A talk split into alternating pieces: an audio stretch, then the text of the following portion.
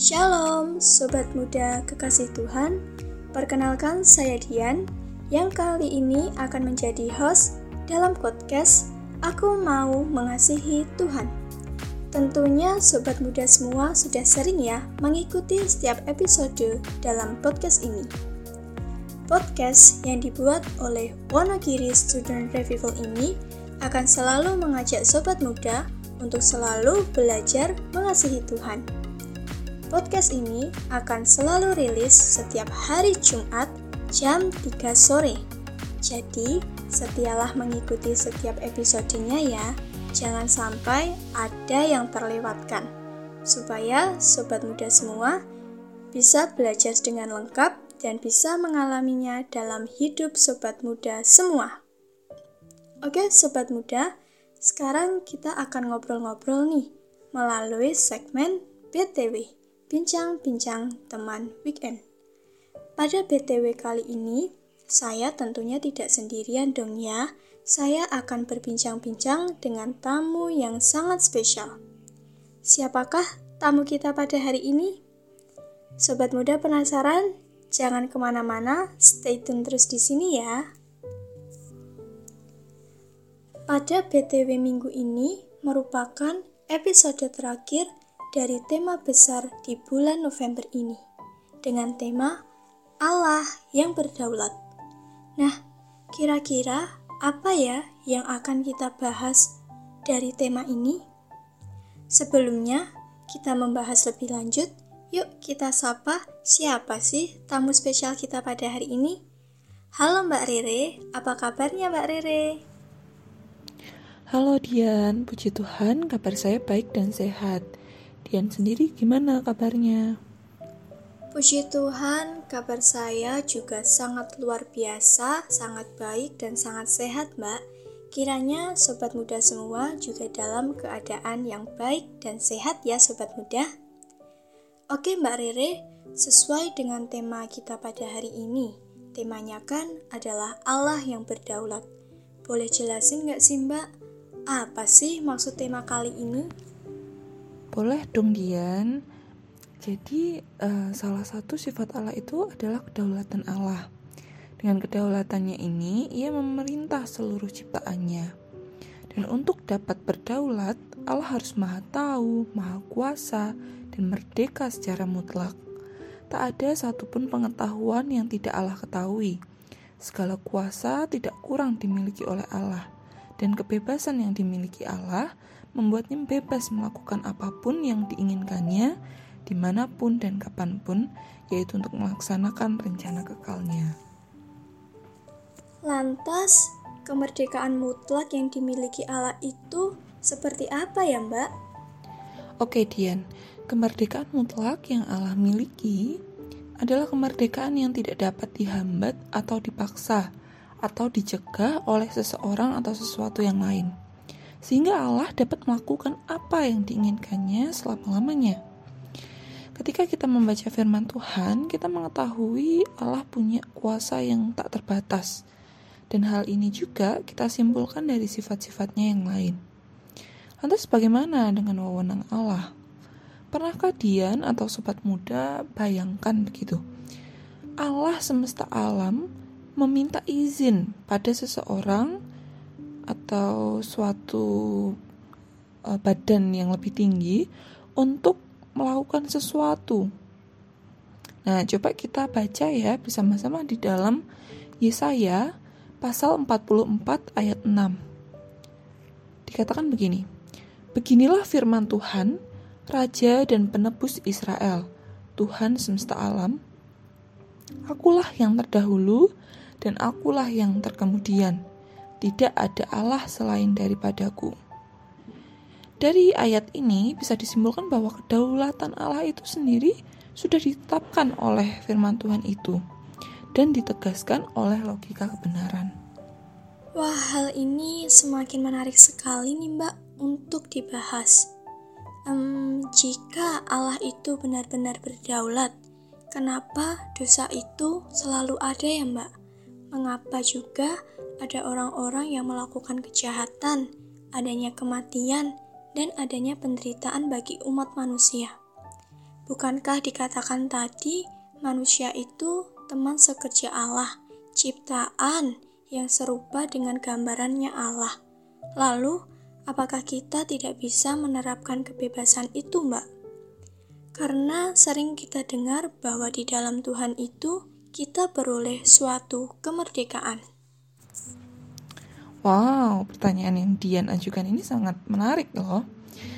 Mungkin kita tidak memiliki penjelasan lengkap tentang asal-usul dosa itu ada. Tapi kita tahu beberapa hal dalam kebijaksanaan yang mutlak, Allah mengizinkan itu semua ada. Baik dosa, kejahatan, kematian, di dalam bagian-bagian yang terbatas dari ciptaannya.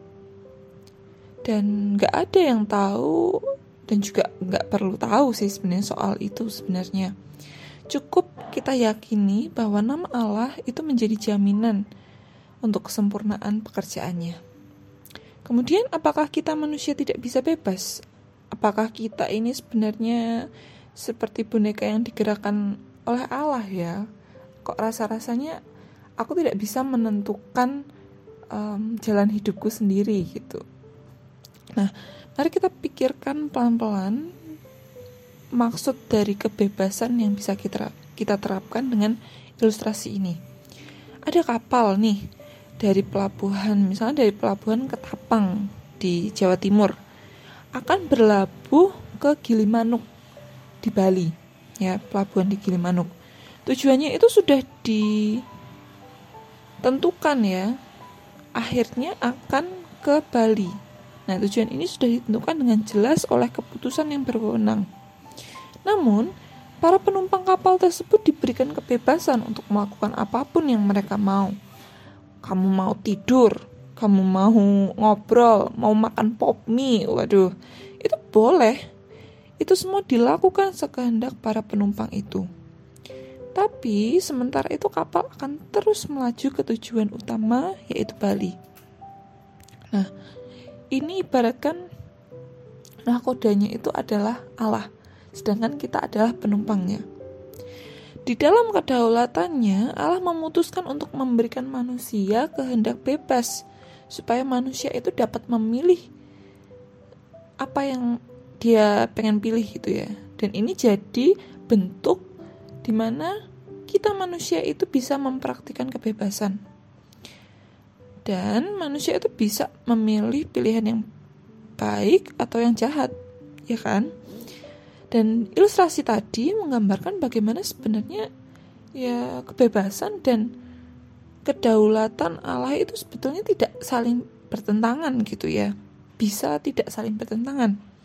Dan saya percaya bahwa kebebasan manusia dan kedaulatan Allah itu sebenarnya tidak saling bertentangan seharusnya.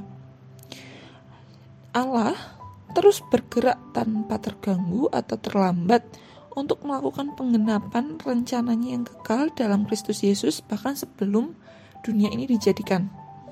Hal ini juga yang menjadi harapan baik dan jaminan yang teguh bagi masa bagi masa depan orang percaya. Ya. Oleh karena ia Maha tahu juga, tidak ada sesuatu yang tiba-tiba atau tidak disangka-sangka dan kedaulatannya ini membuat tidak ada kuasa yang dapat menghalangi rencananya atau mematahkan wewenangnya. Nah, tapi memang uh, misteri kejahatan dan dosa yang ada di dalam hidup manusia, kita tahu bahwa dalam kekacauan itu pun Allah tetap melaksanakan kehendaknya. Dia tetap melakukan misi penyelamatan, bukan? Dan sebagai seorang yang sudah Allah berikan kehendak bebas, kita punya tanggung jawab untuk menentukan pilihan kita. Ada beberapa hal yang sudah Allah tetapkan, seperti hukum mengenai pilihan dan segala akibatnya. Dan kepada tiap orang percaya yang mempertaruhkan dirinya bagi Yesus Kristus untuk menjadi anak-anak Allah akan menerima hidup yang kekal. Akhirnya kembali lagi kan ke kita, pilihan apa yang akan kita pilih? Bila manusia memilih untuk melakukan kejahatan, mereka tidak menentang kehendak Allah yang mutlak – melainkan memenuhi kehendaknya. Keputusan Allah itu tidak menentukan pilihan manusia. Kita bebas memilih pilihan yang mau kita ambil.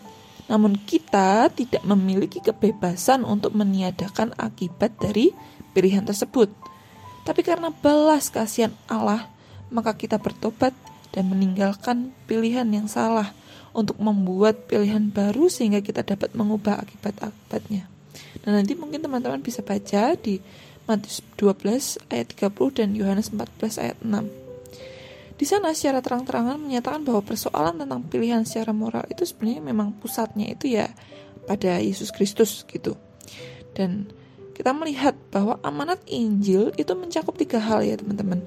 Yang pertama suatu berita kabar baik tentang penebusan yang dikerjakan oleh Yesus Kristus dengan belas kasihan Allah. Kemudian ada suatu perintah supaya semua orang bertobat dan suatu panggilan yang memanggil semua orang untuk menyerahkan diri atas anugerah, yakni dengan percaya pada Tuhan Yesus sebagai Tuhan dan Juru Selamat. Jadi, saat ini, pilihan mana yang mau kamu ambil? Tetap berada dalam kapal dan tiba dengan selamat sampai tujuan, atau memilih lompat dari atas kapal dan tenggelam ke dasar lautan? Kamu memilih untuk taat atau taat dan menerima hidup yang kekal atau kamu memilih dosa dan mendapat kematian kekal. Itu dia. Dan sobat muda semua. Oke Mbak Rere, terima kasih banyak ya Mbak untuk pelajaran yang dibagikan pada kali ini. Sangat terberkati sekali secara pribadi saya dan kiranya juga kita semua terberkati melalui perbincangan mengenai Allah yang berdaulat pada kesempatan kali ini. Terima kasih Mbak Rere. Tuhan Yesus memberkati Mbak Rere.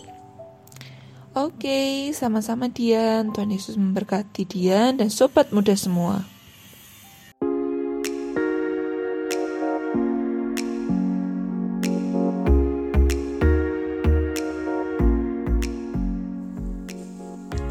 Sobat muda kekasih Tuhan semua, senang sekali pada kesempatan kali ini kita bisa belajar melalui segmen bincang-bincang teman weekend. Sobat muda, jangan sampai terlewatkan untuk mendengarkan BTW minggu depan ya. Lanjutan tema minggu depan ini loh ya. Tentunya bincang-bincang minggu depan tidak akan kalah seru untuk kita pelajari dan kita alami di dalam kehidupan kita bersama. Kalau ada sobat muda yang ingin berdiskusi, bertanya, memberikan masukan, boleh sekali sobat muda sampaikan lewat Instagram kami WSR di @wstudentrevival. Sekian podcast kita kali ini. Gabung lagi minggu depan. Tuhan Yesus memberkati kalian semua. Dadah.